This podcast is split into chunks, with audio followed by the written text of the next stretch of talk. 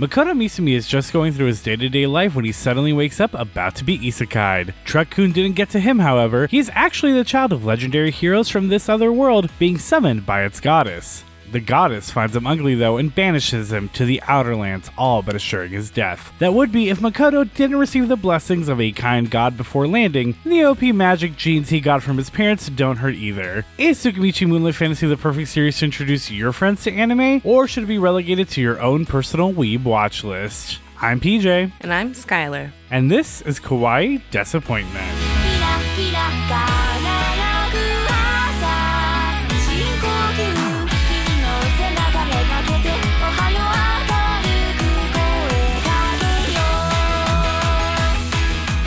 Because Skylar, you just got a new tattoo. I did. It's a little kitty cat. Meow, meow, meow. How many tattoos do you have at this point? Nine. Oh wait, ten. I Did you forget about the one on the back of your neck? I do every single time. Yeah, I forget about that one until I see it all the time. I think I'm at what one, two, three, four, five, six, seven, eight, nine tattoos. Oh my god, do we have the same amount of tattoos? Almost. I have one more than you. Oh yeah, yeah, yeah. Because you got the one that you just got. Yeah, last weekend. And surprisingly, out of all of our tattoos, we each only have one anime tattoo. I know, honestly, but it's it's one of the ones I get the most compliments at work. It's uh Pochita from Chainsaw Man. We both have matching ones. Do you get Yes. any compliments on it? Oh yeah, I think it's definitely the one I get complimented on the second most. My most complimented is my Pizza Rat. Yes. Uh, mine is the little sad clown bear. You know, all of these tattoos we actually got at our favorite tattoo spot. And speaking of things we got at our favorite tattoo spot, hello and welcome back to Kawaii Desuppointment, the show where two lifelong weebs guide you through a new anime every week to determine if it's a kawaii success or a kawaii disappointment. With you as always is me, your host, producer, and weeb of all trades, PJ. And me, your AMV connoisseur, Skylar. This week we are watching Tsukimichi Moonlit Fantasy, which was recommended in the recommendation form by an unnamed listener and IRL by the owner of our favorite tattoo shop, Matt. I'm so glad we get to do this. Like, I love when we know people in real life and they're like, you should do this. And guess what? We're doing it. yeah, and uh, so we go to our local tattoo shop a lot, especially for the Friday the 13th sales, and Matt, the owner, is always around, and we always just talk about anime the entire time that we're waiting for our tattoos. And something I love about Matt is that he watches more anime than anyone I know, but he knows like he doesn't know a single anime name or character name. So you just have to kind of blindly guess what anime he's describing to you. I love it though, because it's all just heart. It's all instinct. It's like a trivia game, and I kind of love it. I, yeah, you know what? It's great. Uh, but one of the few anime uh, that he was like, "You've got to watch this," was Tsukimichi Moonlit Fantasy. And I'll tell you, when he said that name, I had a very different idea of what this anime was gonna be than what it ended up being. So why don't we talk about that by moving on to our anime vibe check? Skylar, what was your vibe on this anime before you watched it? all I could focus on was Moonlit Fantasy. And I know that he's a huge fan of isekai, so I already knew it was to be an isekai. Um, but I thought it was to be like, I just kept associating it with Sailor Moon. I definitely pictured more like shojo high fantasy. Same. Um, more something like a attractive like uh emperor men like Fushigi Yugi or like you know just like some Yona of the Dawn type of like fantasy like I was thinking like shojo isekai like classic 90s shojo isekai Fushigi Yugi is literally so good. it fits that bill and I think again just for some reason again the I agree the moonlit fantasy the Tsukimichi moonlit fantasy like I imagine these uh tall handsome people with angular faces Moonlight everywhere. Moonlight everywhere 100% and like they're all wearing like royal garb. And you know again it's basically just the poster for Fushigi Yugi but like done in modern art. See, I thought I kept thinking it was more so like what would have happened if the Great War in Sailor Moon didn't happen and they all stayed in the Moon Kingdom. see you have more Sailor Moon attachment than I do. Yeah. so it makes sense that your brain went there. It makes less sense that my brain went for Fushigi Yugi but still. I think you are like the isekai, you know. I honestly, it wasn't even necessarily isekai because honestly, even if we were just going like straight fantasy, I still would have, I feel, gone with that vibe. Just mm-hmm. the girl wouldn't have been in a school uniform; she would have been in a, you know, commoner's outfit. but I honestly feel like that's like I hadn't really heard of this series before. Me either, like at all. But I also didn't know what it was. So when he mentioned it, I was like, oh, yeah, I think I've heard of that. I think even when I bring it up to other people, and again, this is kind of that external opinion, it's a lot of people being like, oh, yeah, like a fantasy series, like you know, like uh, again, like a straight shot, straight shot high fantasy series. I think you picture semi-serious anime. We're gonna get some moon politics. We're gonna get some fantasy politics. Maybe some light moonlight politics. It just it gives that kind of vibe. I mean, I like how we're like adding so much to but yeah, again, I think we're leaning into the high fantasy aspect, right? Where we're where you're like talking like Game of Thrones, where you're like, oh, political intrigue is also afoot Yes, in the moonlight. in the moon. Can't fight the moonlight. Political intrigue. It's Coyote Ugly, the anime, but with fantasy. Where's Piper Perabo when you need her? Well, we'll find out after we watch episodes one, two, and three of Tsukimichi Moonlit Fantasy. So to do that, and we'll be right back. So stay tuned.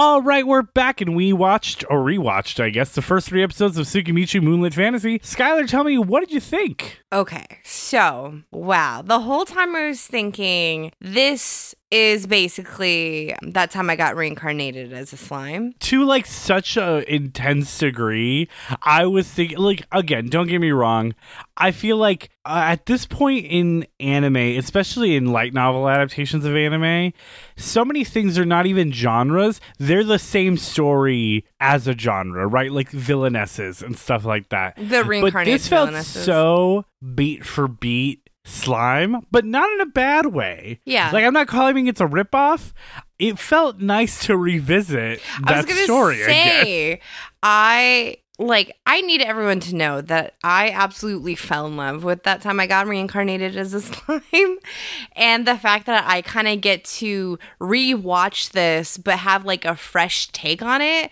was literally so exciting, and I I really really love this anime. Yeah, no, I had such a fun time watching this. I mean, Skylar and I uh, started watching this for the podcast. Uh, we started at like nine at night. We were like, oh, we'll just watch, you know, the first three episodes, you know, and then we ended up just watching the entire first season. All know, 12 going to bed at like episodes, 4 baby. a.m., which I think happened when we watched Slime as well. Yeah, Except that one was worse because there was like three seasons. I know. again, it's nice to kind of be in this playground again. And let's talk about it a little bit more as we go through our quick housekeeping. So, Tsukimichi Moonlight Fantasy is based on the light novel by Kei Azumi that ran in Shosetsuka ni Naro from 2012 to 2016 before moving to Alpha Polis in 2016 onward for 18 total volumes. The manga, the manga, the manga adaptation was done by Kei Azumi as well and was released by Alpha Polis and ran from 2015 to onward uh, with 11 current volumes. The anime was directed by Shinji Ishihara, who did also direct Fairy Tail. Uh, it was done by C2C for Tokyo MX and ran from July to September of 2021 for 12 episodes. There is a second season in the works that is going to be done by JC staff instead of C2C. JC staff is a little bit more of a seasoned studio, so could mean uh, some ups in production, or uh, it might be the JC staff second season curse, a la uh, One Punch Man, but we'll see what happens. If that happens, maybe that means we get a third season by Mappa. Who knows? uh, but that second season is set to release in January of 2024, but we are set to get two cours of it, so assumingly that'll be 24 episodes contiguous. And a random fun fact about this series uh, the first season of the anime series has the highest overseas sales record among all Nippon TV anime. Really? Yeah, isn't that wild? That is really wild, especially because, like, again, we already touched on it. I've never heard of this. And like Loki, we're so self self absorbed that like there we do both have this problem where like if we don't know about something, we definitely have this mentality that it's not popular. honestly. And like it's so funny because we'll watch um like oh guess that anime opening. And so many of them were like i've never heard of this anime in my entire life. What C tier no viewer anime is this? if you like and it's meanwhile it's like it's like fucking Death Parade. Me who's watching death parade right now? Just to catch up on the OP, right? That's yeah. Oh my god the op is so good well, let's talk about uh, episodes one, two, and three real quick. Let's break them down. Misumi Makoto is transported to another world by the god Tsukuyomi. The new world's goddess finds him ugly and banishes him to a dangerous wasteland. However, Tsukuyomi unlocks Makoto's true power in this new world. He saves a young orc named Emma and learns magic from her village. Makoto decides to confront a giant dragon named Shen who traps him in an illusion. Breaking free, Makoto forms a contract with Shen who both fears his strength but was also intrigued by Makoto's memories. Shen transforms into a female human samurai as lesser beings in a contract take on the attributes of their new master. They are teleported to Shen's dimension, resembling Japan's countryside, and Shen reveals they are infatuated with Makoto's memories of historical dramas and samurai. The orcs move into Shen's dimension and a new civilization starts to grow. Later, they encounter a cursed spider named Black Disaster who breaks into Shen's dimension. Makoto defeats it time and time again, but the monster seems to enjoy taking so much damage and eventually is satiated for the first time in its life. With Makoto unconscious, Shen suggests the spider form a contract with Makoto to gain a human form, which she agrees to. Makoto wakes up to find a new, busty female servant at his side. The spider had chased an elder dwarf, Baron, into the dimension, and after being saved, he moves his village to Shen's dimension as well. Makoto renames Shen as Tomoe and Spider as Mio. Together, they recruit various creatures to populate the village. Returning to the normal world, Makoto faces issues with his strong magical aura, which frightens humans. To blend in, he learns their language, though cannot speak it due to a curse placed on him by the goddess, and has the dwarves create aura suppressing items. They register as merchants at the Adventurers Guild, where Tomoe and Mio stand out as incredibly powerful beings. Meanwhile, Makoto appears weak due to his suppressed aura. As they travel, Makoto notices suspicious activity and encounters a young girl while buying food. And that's where we end episode three and start our conversation. Uh, God, it was so good. I'm so glad we got to watch it. I loved it so much. How did Tomoe make you feel, PJ? Are are you insinuating that you have an idea of how I felt about Tomoe? No, I'm just saying Tomoe. Because the way you said it was very like, why don't you share with the class? I was gonna. It's more of a Tomoe um, is making me feel certain feelings. I want to know if those feelings are mutual. Why don't you tell me what those feelings are and I can respond? I love how powerful she is and how strong she is, and just like gets shit done and is sexy. Real quick, would you consider Tomoe trans? I did think that they were like a guy when they were in their dragon form. And when, uh, you know, just the rest of that whole episode, I guess maybe so. Do you think they're transcoded? I don't think they're transcoded, but they were a male dragon, or seemingly male dragon, um, who then, when taking on the human form, became a female human. Well, I guess the question is was Shen actually male or I guess like genderless as a greater dragon and then they were just female upon becoming human? Or were they male? Which that's i guess kind of i just feel how they're presented right? They have a male voice actor speaking traditionally male uh, terms and it's definitely like a mo like a surprise when they become a woman not just become a human but become a, a female human. Right. so i feel like there's like a subtext of being like oh isn't it surprising that shen chose to become a woman?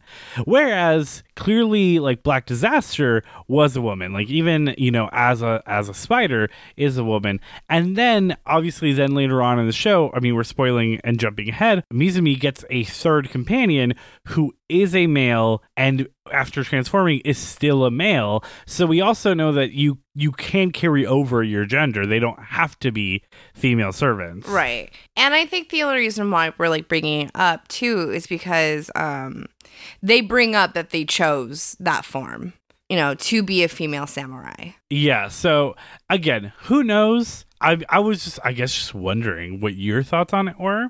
Yeah, no, it didn't even uh cross my mind. I just thought maybe they were like a woman with a deeper voice.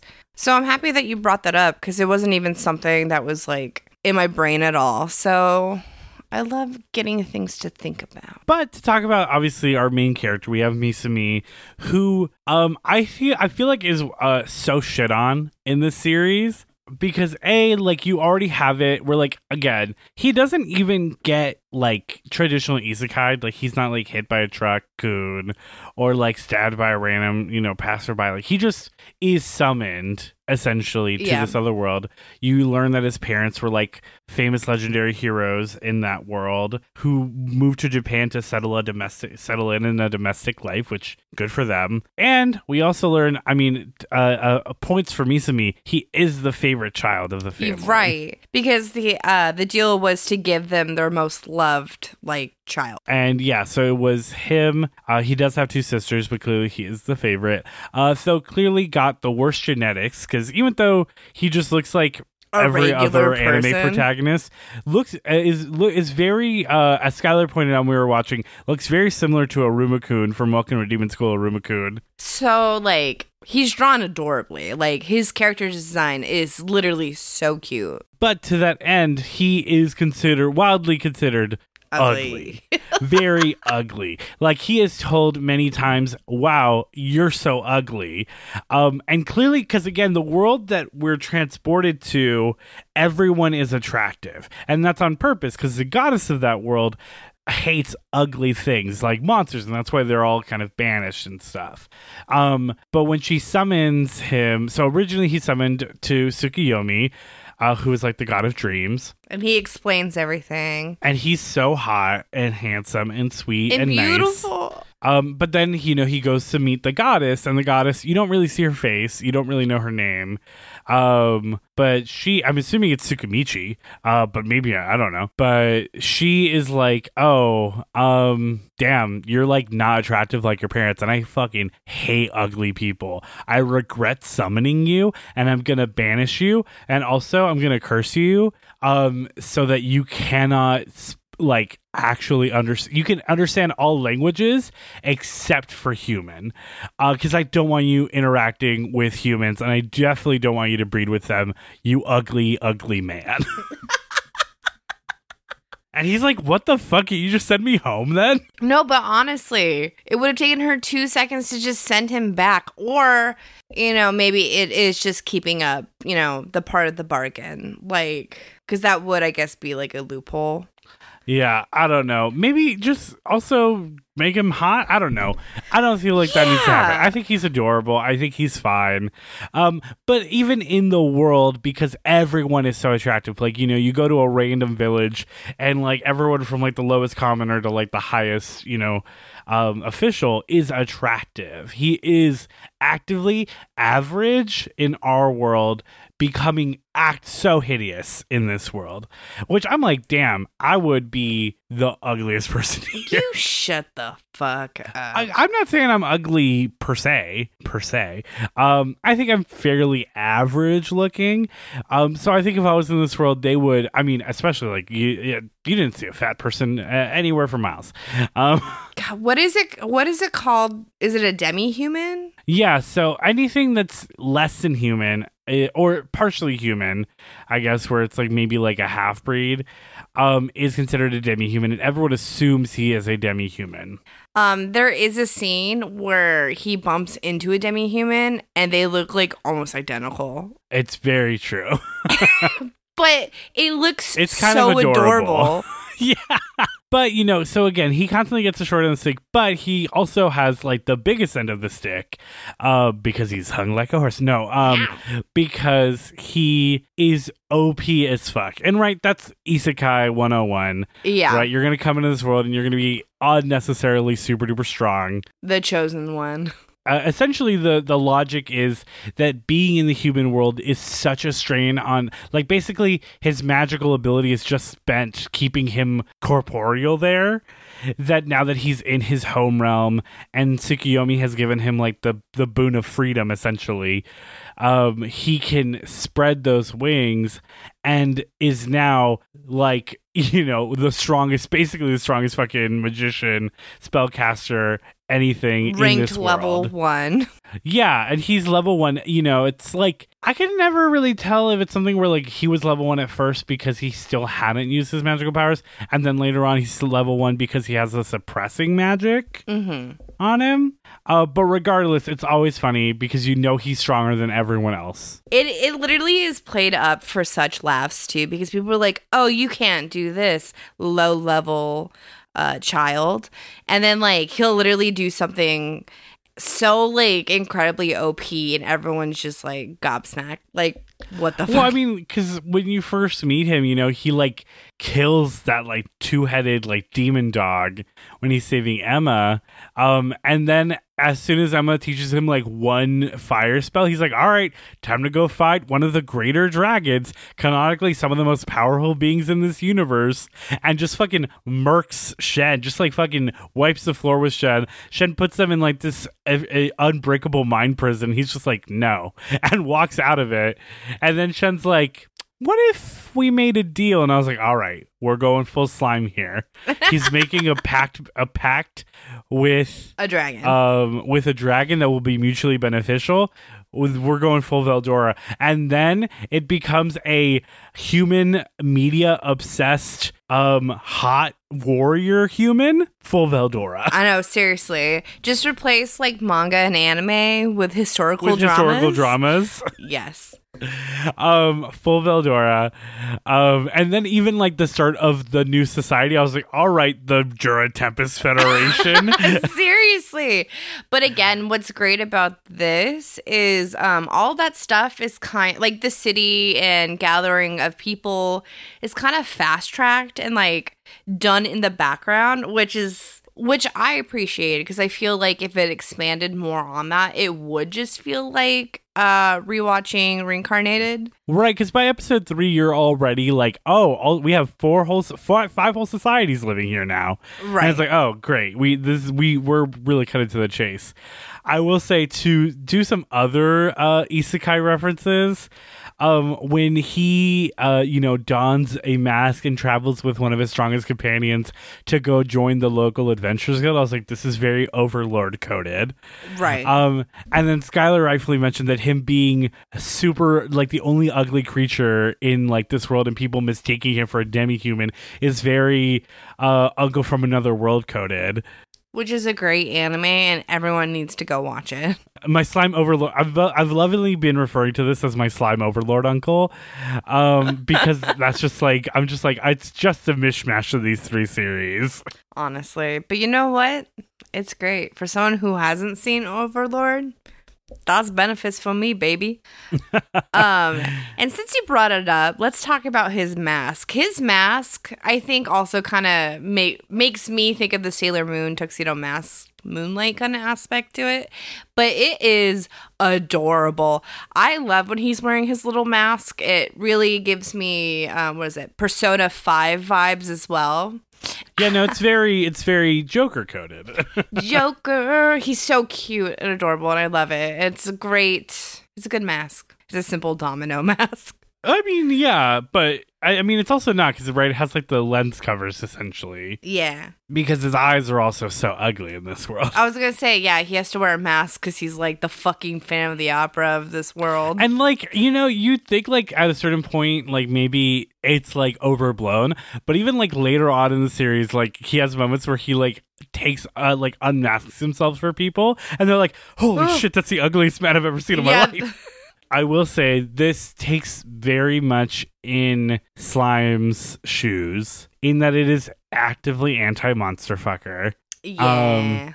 Though not as aggressively as Slime was was we say only get we only get like four instances of anti slime fuckerness uh, anti monster fuckerness right because in slime it's wholesale right the second um They get that name. Rimuru meets anyone he's like you're no longer i'm gonna make you and i'm gonna like the i'm part of the anti monster fucker federation and you're gonna be human now basically Whereas here, that only really happens with obviously Tomoe and Mio, but then with uh with the spider people, who Yeah. become more and more human. But, like- luckily, the orcs and the lizard people or the dragon people, uh, and everyone else stay monster like.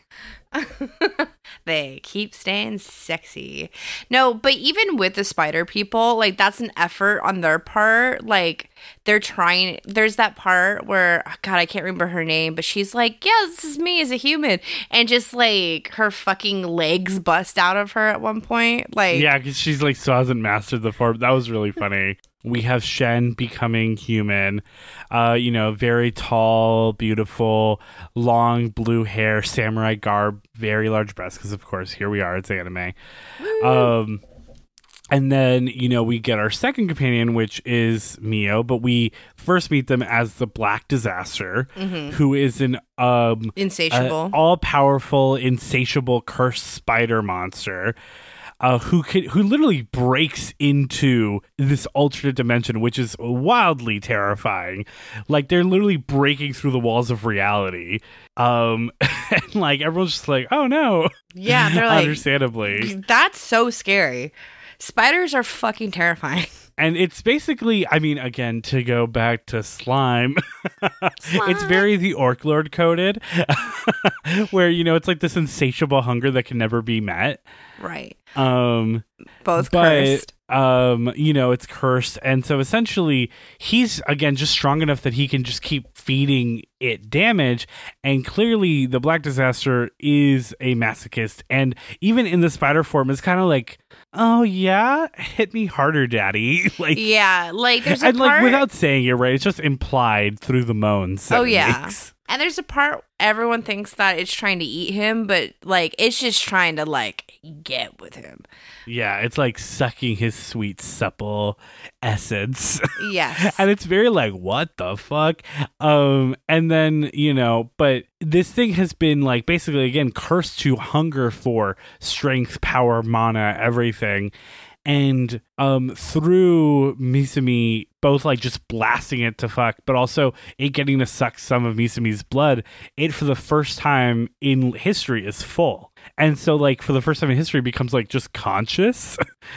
Um and it's like i want to stay with this guy forever. And then um shen's like sign a contract. And everyone's like doesn't he need to be awake? And it's like yeah it's fine I like that. I like that they all literally point out like there's a problem with consent, and then they're like, eh, blah, blah, "It's fine, it's fine, consent." yeah blah, blah." shen's always like consensument which like also comes up later but we won't have to talk about that that's later episodes yeah, toxic. Hey, gang. We've been working on some exciting stuff behind the scenes, both for the Patreon and for the main feed. We're just about ready to announce everything, so keep tuning into our little segment breaks here, or check up on our social medias for whatever is coming next. We're so excited to share it with you and hope that it's something that you are excited to be a part of and listen to. Unwilling to wait? Are you craving more Kawaii Desuppointment? Then check us out on Patreon. Hours of bonus content for just $3 a month and new episodes every month to keep the content coming. $3 a month gets you access to all of our content. $5 allows you to vote on patron polls and shape the future of the pod. And for $8, you get a personalized postcard, stickers, buttons, and more sent directly to your doorstep every month. So if any of that sounds exciting, find us on patreon.com at patreon.com slash kawaii desupod. A special shout out to all of our patrons, starting with our $8 patrons, our eternal Desu patrons, the incomparable Alex Jones, the truly amazing Lucy in the Sky, the wonderful Ruby Cyclone, and the magnificent Skullbosh. They're not alone though, as we also have our $5 patrons, our super Desu patrons, starting with Jellums, Nene Killua, Magical Girl Charlotte, and if the Pirates of the Caribbean breaks down, the pirates don't eat the tourists.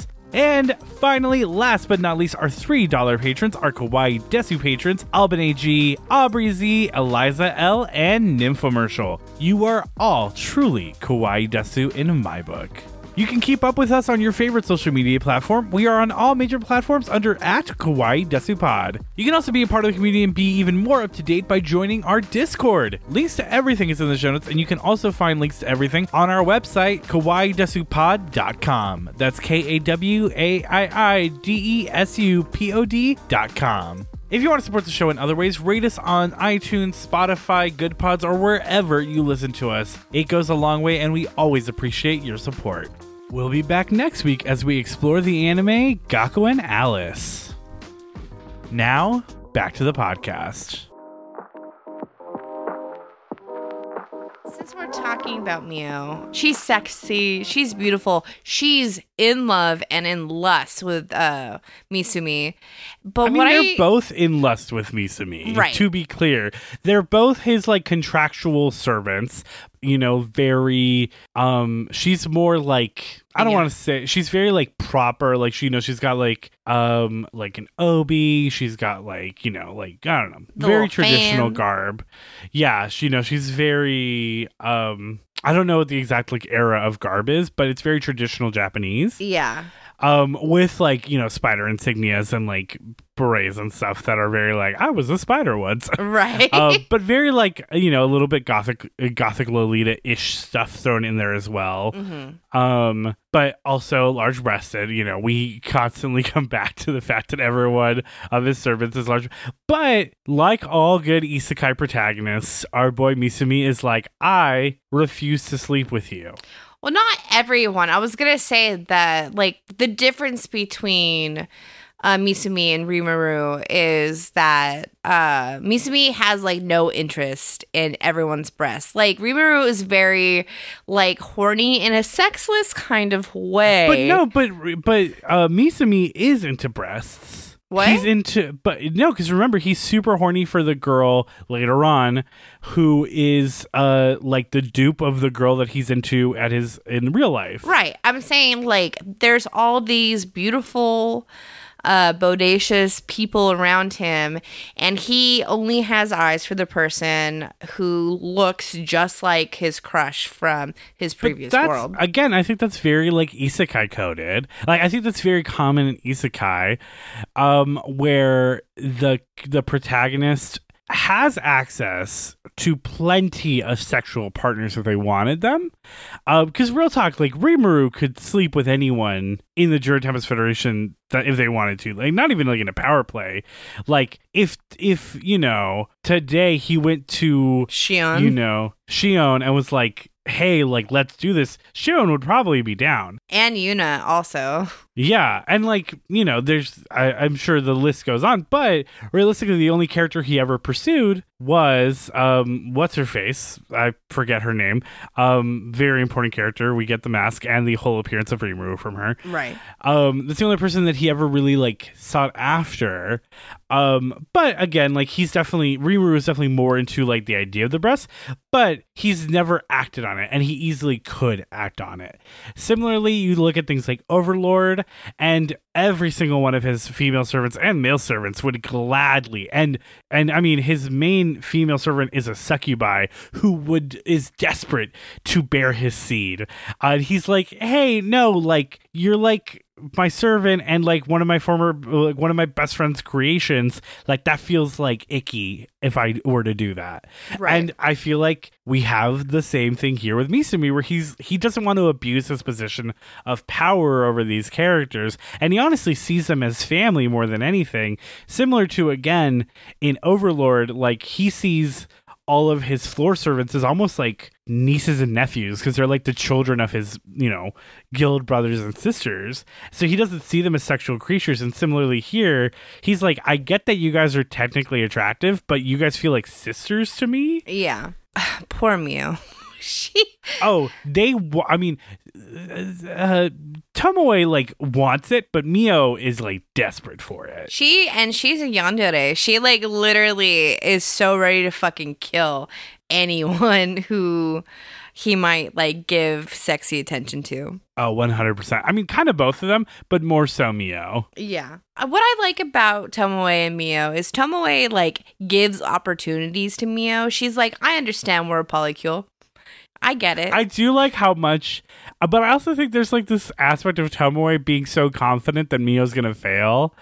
Like the amount of times where like they fail to like hook up with Misumi essentially, and then you just hear the background Tomoe making fun of them, being like, "I can't believe you dropped the ball." Meanwhile, none of the neither of them are getting anything out of this, right? right. Um, but again, I always appreciate an isekai protag who isn't just a horny bastard. I know, seriously. It it always is so off-putting when it's like overt. um Um, something I really like as well, um, just talking about kind of the general structure of the show is how um how they kind of describe like m- like mad like the magical aura of Misumi. Um, so Misumi again cannot overstate is OP as all get out in this world right. right? He is so strong, so OP. I, I mean, again, he he single handedly takes down um a eternal cursed spider demon and like one of the greater dragons of this world while he hasn't even really learned any magic other than like the half page written for him by like this cute little pig girl you know Oh, I love Emma. which Emma is like. I mean, Emma and Mis. Emma's the only one who I'm like, all right, Misumi, you can pursue Emma. Oh, see, I I do ship him with Mio, but that's because I love her so much. I just think Emma is so cute, like adorable. Yes, she's so Um, adorable. But she's also like such a like boss bitch, and so like I'm kind of like on her side. I don't Honestly- even say that she she's on she's chasing after him, but maybe that's what I like about it. yeah. Um. But that said, like he only knows like the three spells that her as like a beginner spellcaster like taught taught him basically. Right. And even with that, he's like, yeah, I can defeat literally like gods of this world, basically. And he's Um, he's not like snide about her or anything. He's not like meh, meh, meh, I'm so strong. Like he's very like, all right, next thing. Can we talk about how sick the magic in this show is? I was okay. So anytime he uses his like magic bow thing, it is so fucking cool looking. It's gorgeous. We haven't even talked about how beautiful the animation is. Like his character design is very like simplified and like very cute, but like the detail and the spells and stuff, like with like just any of the elemental aspects to it, stunning, gorgeous. Yeah, no. Um I think it's very gorgeous and again, the way that the magic is presented is so cool. I think one of my favorite just little visual moments is this the moment where he's cycling through all the elements he has access to and they're all little just elemental orbs that he's just like flowing in his hand and each one has such a unique way of presenting essentially. Mhm. Mhm. and I just again I think that's so it was it's so cool the way it looks. But again, the second he's like, "Oh, I can make magic take shape of anything I want."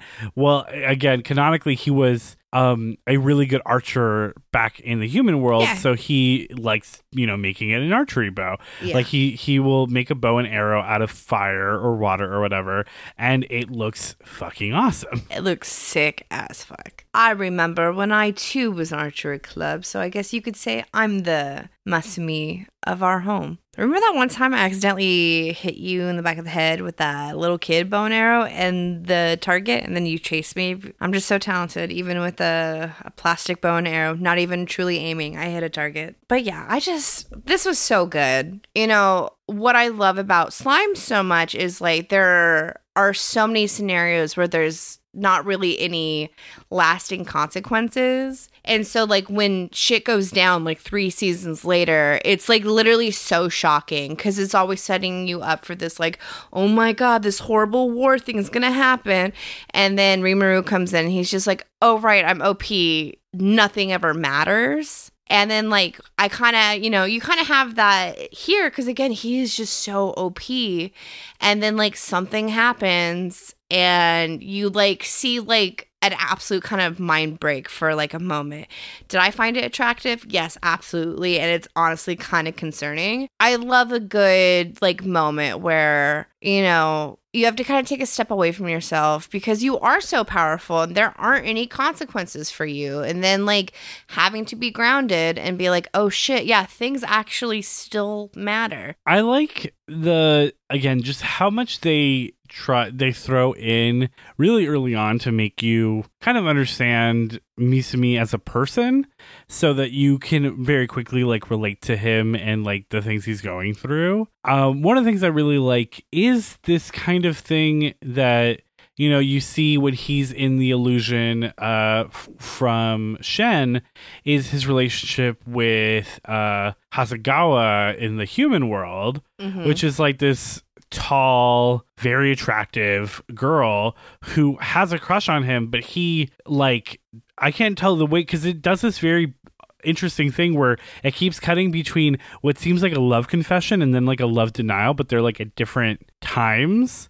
Where like it seems like she's being like, "Hey, like I like you, we should go out," but then it like will intersperse her crying, essentially seemingly being rejected by him. And then see, at first I thought like maybe he uh was rejected by her and then she was crying cuz she felt bad.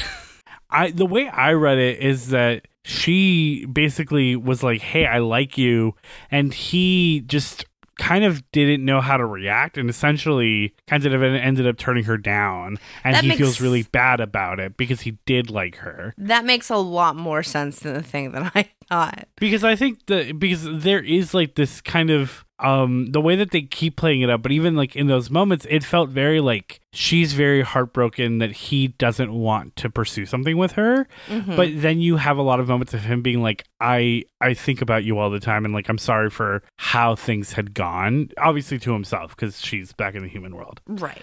Um, but no, I definitely think it, it's like this unrequited romance thing, which is again very interesting because he is very like this average guy, and Hasegawa is this very attractive girl. Yeah, but like bitches be attracted to confidence and people that are and they're I mean, like he was like so good at archery, you know. yeah, and that's confident. Do you do you think a not I didn't say person that in a bad way. I I meant that honestly. No, yeah. Uh just like you can't shoot a bow an arrow. You don't shoot the bow. You can't shoot an arrow uh if you don't have any confidence in it. It's not going to it's not to go far. Yeah, I mean it's true. Uh, most I mean that's true with most sports, right? Like anything, like if you don't have follow through, it's not going to go anywhere. It's true. God, I'm so bad at sports. Same. Uh, but again, you know, all of these things we have. There's so many relationships that we get to explore so early on. So much plot, you know, exploration is kind of condensed in a way that doesn't feel bad.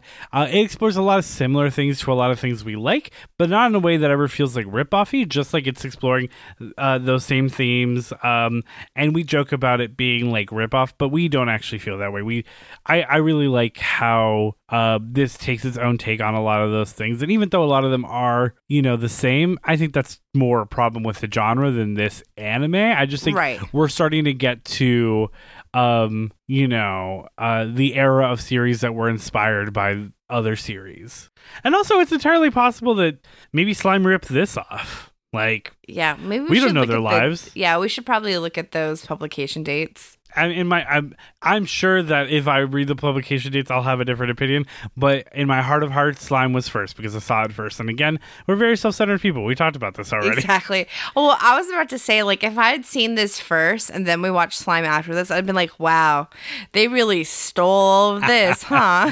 but again, ultimately, these are genre things more than series things. We joke about it. Uh, but I'm sure if I watched more isekai than I currently do, there would be a lot more uh, series that I would be comparing this to. You know, our friends over on the Isekai podcast, that time I got reincarnated in the same world as an anime podcaster, cover a lot of Isekai, obviously. Check them out if you want to see a ton more Isekai content, but we have our fair share here. Uh, and, but these are our reference points, except for we've, we've never talked about Overlord on this, on this, uh, show.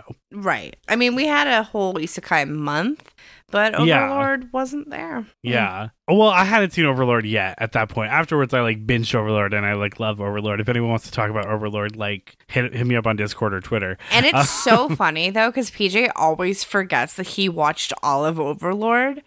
I will straight up be like uh watching like a list of things and then it'll, like, it'll be like Overlord and I'm like, "Oh yeah, I watched all of that." and I think it's cuz I watched it so fast and then immediately started a different series. So like my brain was just like, "Time to put this in the back shelf." Right. But I really enjoyed it because again, I binged through it in like 3 Yeah. days. Um, that said, none of that uh, super relevant to anything. Let's talk about the music for this show. Yes. So the music for the show is done by Yasuharu Takanashi, who is not new to working with uh, Shinji Ishihara, as they both worked on Fairy Tail. That's actually how they first worked together. Uh, he also did the music for Hellgirl, a Skylar favorite. Oh god, I love Hellgirl. on Tsukimichi, Skylar, what do you think of his uh, composure? It's very what you would think of when you think high fantasy and isekai. It has a very specific sound to it, um, more pertaining to the fantasy land of it or the fantasy side of it. And, And I think you see that in like his history, right? Because again, he did the music for Fairy Tail, which is a straight fantasy. right, exactly. Um, and you know that I feel like you feel like you get a lot of those vibes. Oh yeah, definitely. And he's very versatile with it. Like he has like the heft and the weight for like those more serious moments, but he has the levity like so perfectly down. Yeah, the ballad music is great. You know, the just walk about town music is great. Uh, the music I think is generally very good on this series, if not generic, but not in a bad way. Right? Again, I think that's almost like the our our personal take on a lot of Tsukimichi is that it's semi generic and semi like common, but it does it so well that you don't really care. Right. Listen, I'm a creature of habit, so this is this is perfect for me. This is Subway, Exactly. baby. this is Subway Baby. Deep cut for those of you that have heard Skylar talk about how much Subway sheets. It's a lot. um, but yeah, the music is great. Let's talk about our OP and our ED though. So our OP is Gamble by syudou.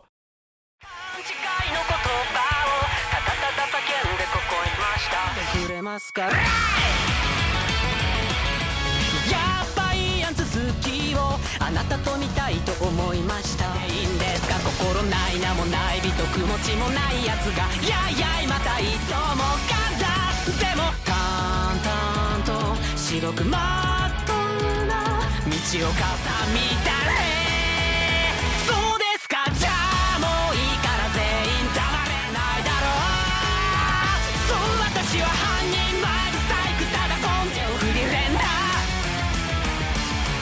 未来未来に手を振り連打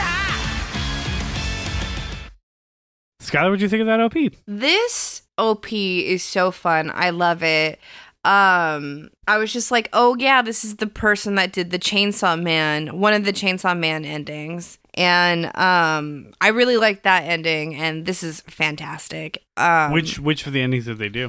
the one with the the horses, the the backrooms Oh, one. I did like that one. Or did I? Who knows? Listen to our Chainsaw Man episode to hear our definitive ranking of the Chainsaw Man EDs. All right, chilling over. I did like this EP a lot. This EP, this OP a lot. I know. Um, I thought it was uh, a lot of fun. Um, and, you know, again, ultimately semi-generic, but done in a very interesting and unique way. Um, I like the visuals a lot. I like um just the vibe. It's it's got a good uh, speed and pace to it. It makes you pumped. Uh, and it does everything you want like a good isekai shonen OP to do. Right. And he has such a unique uh like texture to his voice too and it's really oh yeah, fun I to fucking listen hate to. it. We'll talk about that later. I don't hate it to listen to. I hate it to try to find other people who sound like it. Right. so for this, what was great about it is we did not skip this OP until like the the very end of the season When we were like, we just need to see what's happening next. yeah, but like it was that good. Yeah, and plus, like you know, I think um, we're hitting our old age where uh, we appreciate the time that the OP gives us to do other things. um, because we're just like, oh, time to start knitting. right. uh, but for us, it's like drawing and like whatever else we're doing. I was soaking off my acrylic nails. Exactly. All right. So then let's talk about our ED real quick uh, before we talk about our ED. So we have a different ED in episode one, um, and subsequently, since we've seen it, episode four, um, than we do for the rest of the show. So there are technically three EDs, but it's really just two EDs. Um, so for episode one, and we this isn't going to be the one that we really discuss. Um, but we could talk about them really quickly. We have Ah Jinsei ni Namida Ari, uh, or Ah, There Are Tears in My Life. Uh, in episode one, it is sung by Natsuki Hanae, who is the voice actor for uh, Misumi. Aw. Um, and it is very like traditional, like Celtic fantasy vibes. It's Yes. cute. Episode four, there's a version by Ayane Sakura and Akari Kito, who are the Tomoe and Mio voice actresses. And it's the same song, but it done in a heavy metal style, but like baby metal, heavy metal, where it's like fast guitar and like kawaii voices. Right. Um, and that's super fun. Uh, I like see hear it because I didn't even realize they were the same songs until I was looking it up. Right. Um, I'm finding you know, out it's right hard- now. It's, fun to see do, two different takes on the song. Uh, you don't really get it again till episode four. So if you're just doing those first three, you're, you're gonna miss that second take. But that's neither here nor there. It's a lot of fun. The song's um, you know, very traditional fantasy. But our main ED, the one who is uh, the ED that is for every other episode, so two, three, and then five and onward, is "Beautiful Dreamer" by Ezoshika Gourmet Club.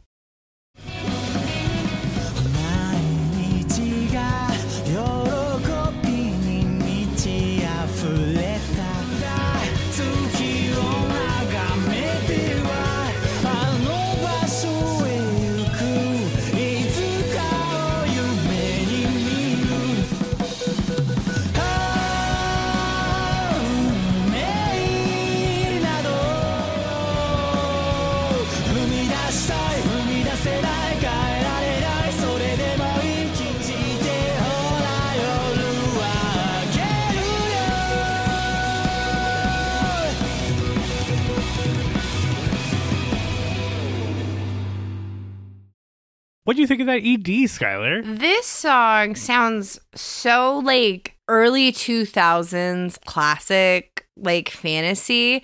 It has such a like um nostalgic quietness to it. Does that make sense? Like I I don't have any nostalgia for it, but I see where you would have nostalgia for it. like do you see like it was just it's so quiet and I don't mean in like volume. I mean like in energy. because it's not right. It's not even that quiet in energy. It's like a semi-fast song. yeah, but the vibes it gives off. Yeah, I think it's more the vocals that that give it that because the vocals are mellower, deeper, smoother. Right. Um, no, I mean I think it's a very good ED. I, I'm not, you know, rushing to write home about it type of thing. Right. but it's very fun. I like the singer's vocals. I like again the vibes it gives off. You know, visually, um, it's pretty simple, right? It's just images kind of appearing over the moon.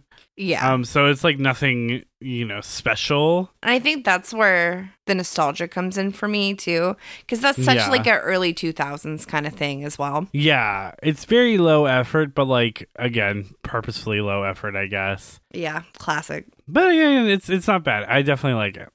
All right, let's talk about these songs a little bit more as we move on to our segment. What modern contemporary artists do you think would have did a good job with these anime intros and outros? Skylar, why don't you tell me who you picked for Gamble? I this was so hard for me. It was so hard, and I have like the most wild, different like screenshots of like time timestamps of different songs. And the only thing that I could kind of get close to that I felt comfortable was um, Steady as She Goes by the Raconteurs. Find yourself a girl and settle down. Live a simple life in a quiet town. Steady as she goes. It's definitely like not the same genre of music. I think I got too hyper focused on trying to match the voice. And it's not even that great of a vocal match, but it reminded me enough of it. And I was like, there we go. At one point, I was considering the Hell song from Sum 41. So I was like, I think this is a better choice. I guess vocally I hear it a little bit. The fact that you could hear it a little bit is such an accomplishment for me. Yeah, no, it's not. I like the the tone, the vibe. I don't know if anything else really matches. Nothing. I agree. Nothing Um, else I would matches. say a little bit on vibe. Like they're very different speed, very different pitch, very different everything, but they give off a similar energy. I think they Um, both vocally- sing pretty casually. Like they're not singing casually, but it kind of sounds like it's no effort on their part. yeah, no, I hear some of where you're going here. Definitely not not great. Hey, Uh. that's that's more than enough for Um, me. I will you. say I'm not I'm not saying that mine's is any better. I definitely also struggled with this a lot. Um and I kind of tried to match the speed I think a little too much to the extent where then I almost ended up missing the speed because then I started trying to overcorrect back the other way. I don't know. I feel like I didn't really get anything, but I ended up going with the Afterglow by Silverstein.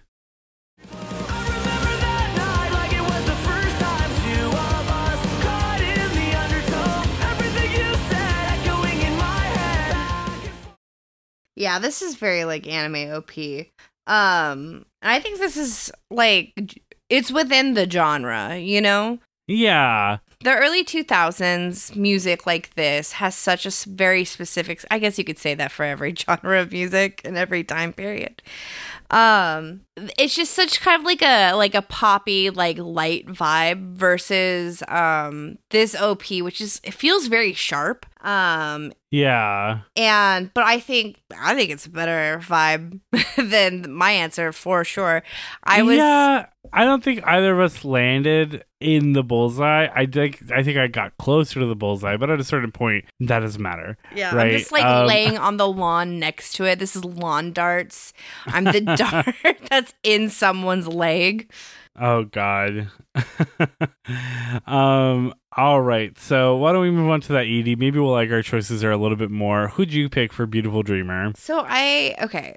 I would more so vibes and less for voice, but like if I try to convince you, then maybe you'd be like, "Oh yeah, that's a pretty good vocal match." I went with uh Dashboard Confessional because again, they kind of have that like low effort kind of nostalgia quietness to them. Um, I went with their song "Hands Down." Breathe in so deep. This air is blessed. You share with me. This night is. All right. I guarantee you have not only. I guarantee you've picked this song before, um, because I could tell because um, it's played on my YouTube. Like, I guess I see where you're going with it, right? I'm assuming you're more so trying to get the beginning hmm where it's a little bit slower. It's definitely not this quiet though. yeah, no, I get it. It's just that quiet in my heart, or maybe I'm just trying to pigeon, or maybe I'm just trying to pigeonhole it because I'm just like, this was the OP, just like fucking killed me, and I was like, anything. I mean, I think it's closer than the OP was. oh so, yeah, I think good this job is like a seven out of ten. I, yeah, sure. Yeah, it is. Uh, It's a seven. It's a Um, seven out I of 10. mean, I don't. Again, I don't think mine is too much better. I definitely went for a little bit more of the the more middle part where there's a little bit more speed, a little bit more heft, but still nothing too fast. I ended up going with uh, "Meant to Live" by Switchfoot.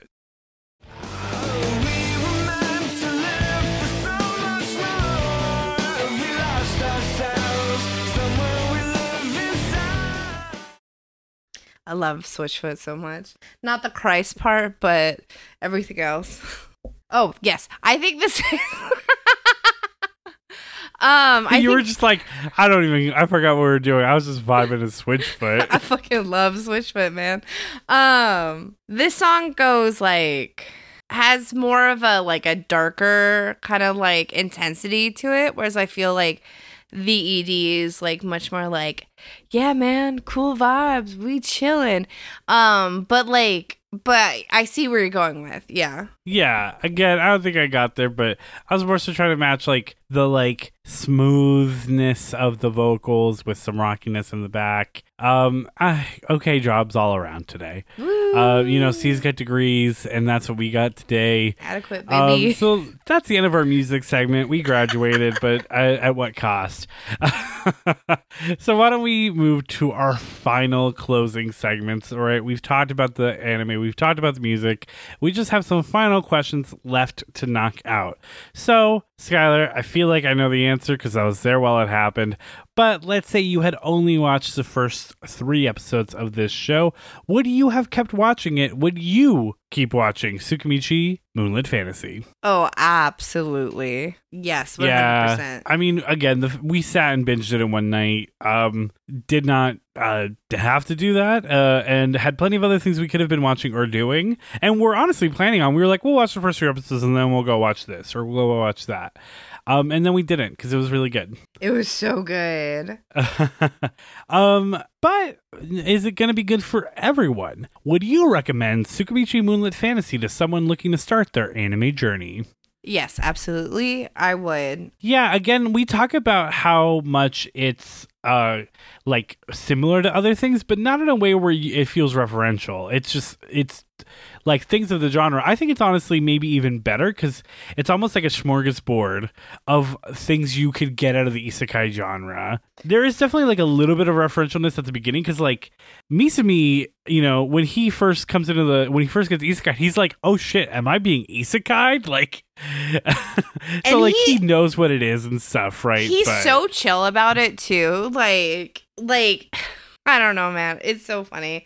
I love it so much. But yeah, I think it's um, you know, there's especially like if you're someone who wants to get a friend into anime, but maybe even specifically into isekai, this is really fast paced. Uh, it doesn't really drag, so I think uh, people could get into it very easily because it would keep their attention. Yeah, that makes sense. No, I completely agree. I think this would God. I've well, I've already tried to get people to watch this beyond this episode. Like the next day, I was telling our friend um Ed, famous Twitch streamer, Famous Twitch streamer and patron of the podcast, Skullbosh. Skullbosh, go watch him. He's gay and a gamer. He's a gamer. well, you were telling him to watch the show. I was also there, and I was also vouching for this show. So I do think that this is good to recommend anyone, but especially it is good for someone looking uh, looking to start their anime journey. So this is a Kawaii Desu thumbs up. Uh, but how quickly can you get there? Um, let's look at that three episode rule. How many episodes would it take to hook a newcomer on Tsukimichi Moonlit Fantasy? I think episode one. I also think episode one.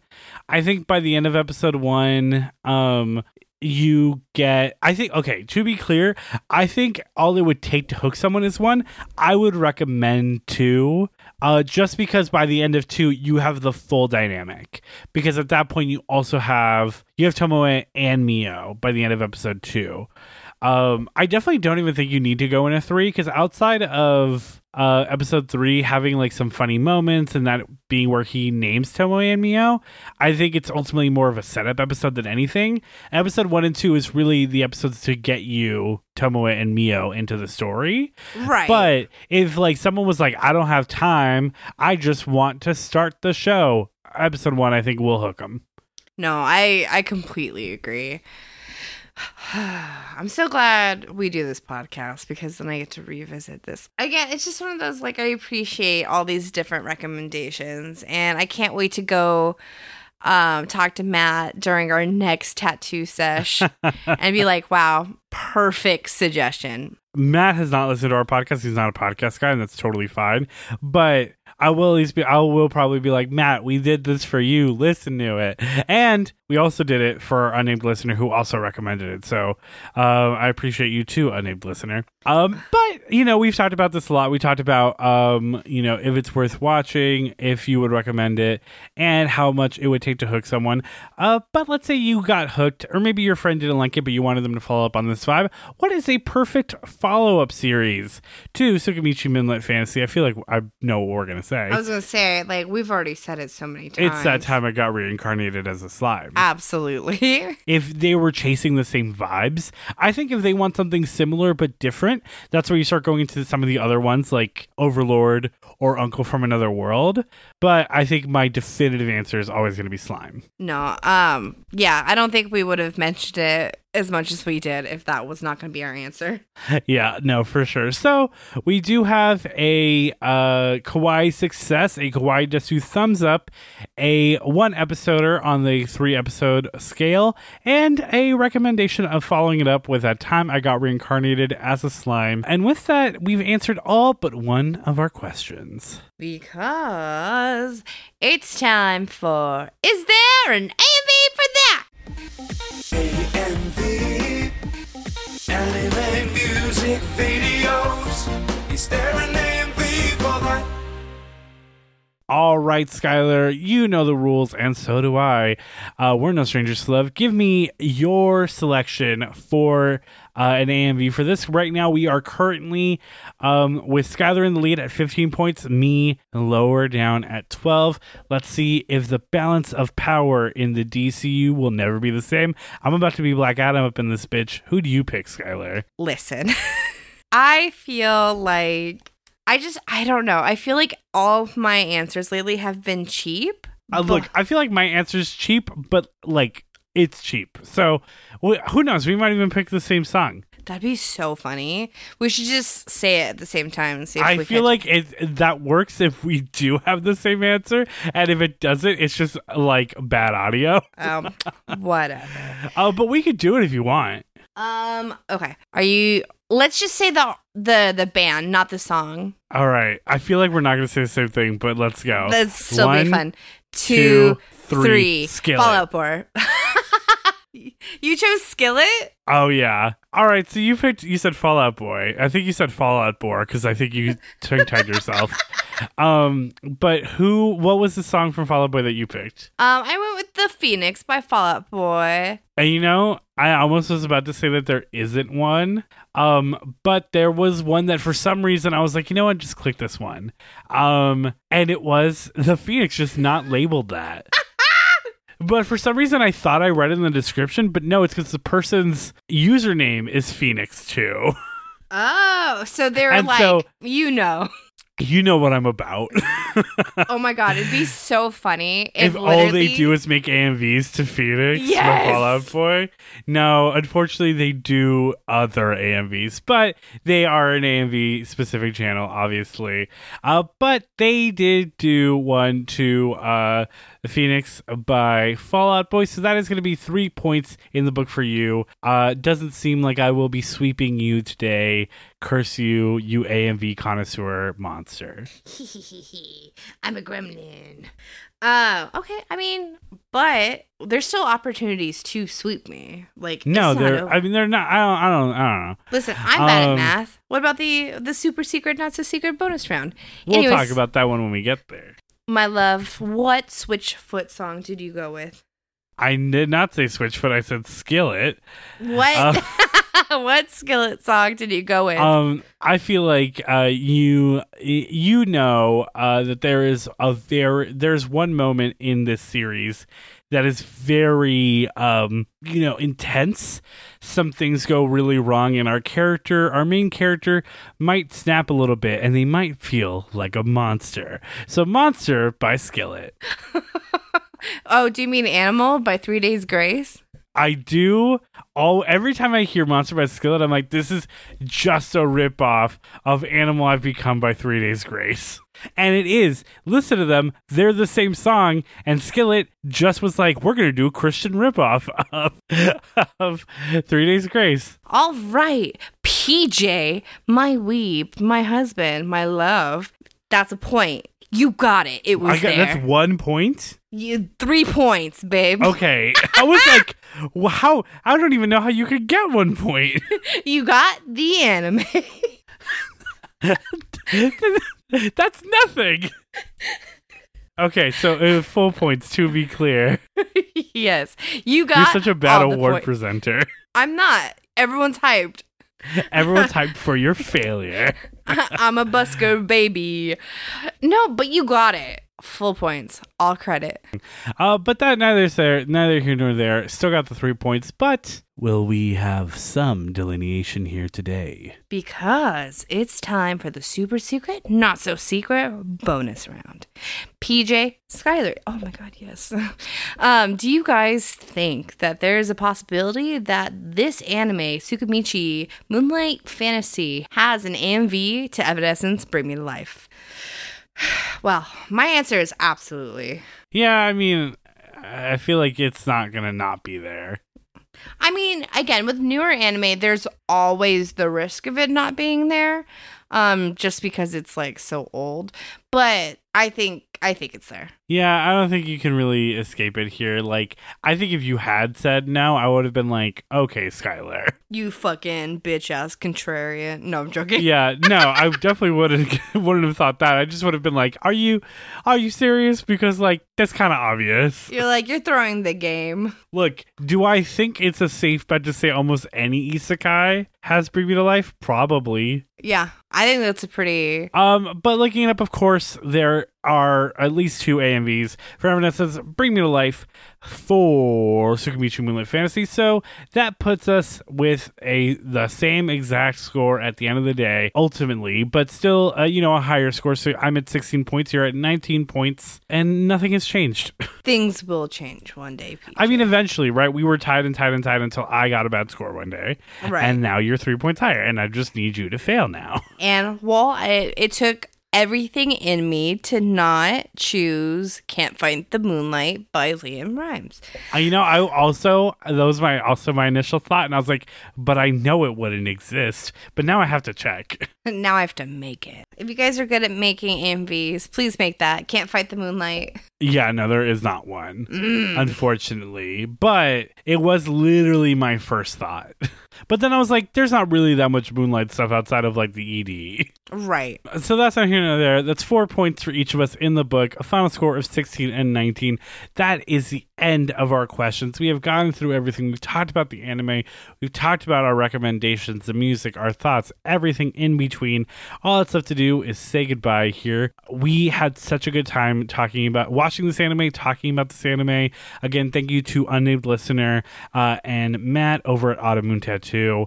Um, look him up on Instagram, and if you're in the SoCal area, maybe stop by and get tattooed. Um, that's neither here nor there. But if you do, tell him that uh, Skylar and PJ sent you. Tell Matt specifically. I don't know if anyone else knows who we are. and yeah, so with that, I hope you. I know we had a good time, but I hope you guys had a good time. Hope you had a fun time. Hope you had a contractually obligated sexy servant time. I hope you had a spider busting out of a human time. Actually, no, don't have that time. No, obviously we don't want that to happen to you, so don't have that kind of time. But until next time, we hope obviously you don't have a spider busting out of your body time, but also you're that you don't have a bad time. Uh, and until your next time, your wait isn't a Kawaii Desuppointment. Uh, I've been PJ. And I've been Skylar. And if you want to be a hot anime waifu, just make a contract with a powerful uh, Transplant? a powerful alt reality transplant. That's the only type of transplant you need to be a girl today. Oh my god. Bye, everyone. Bye.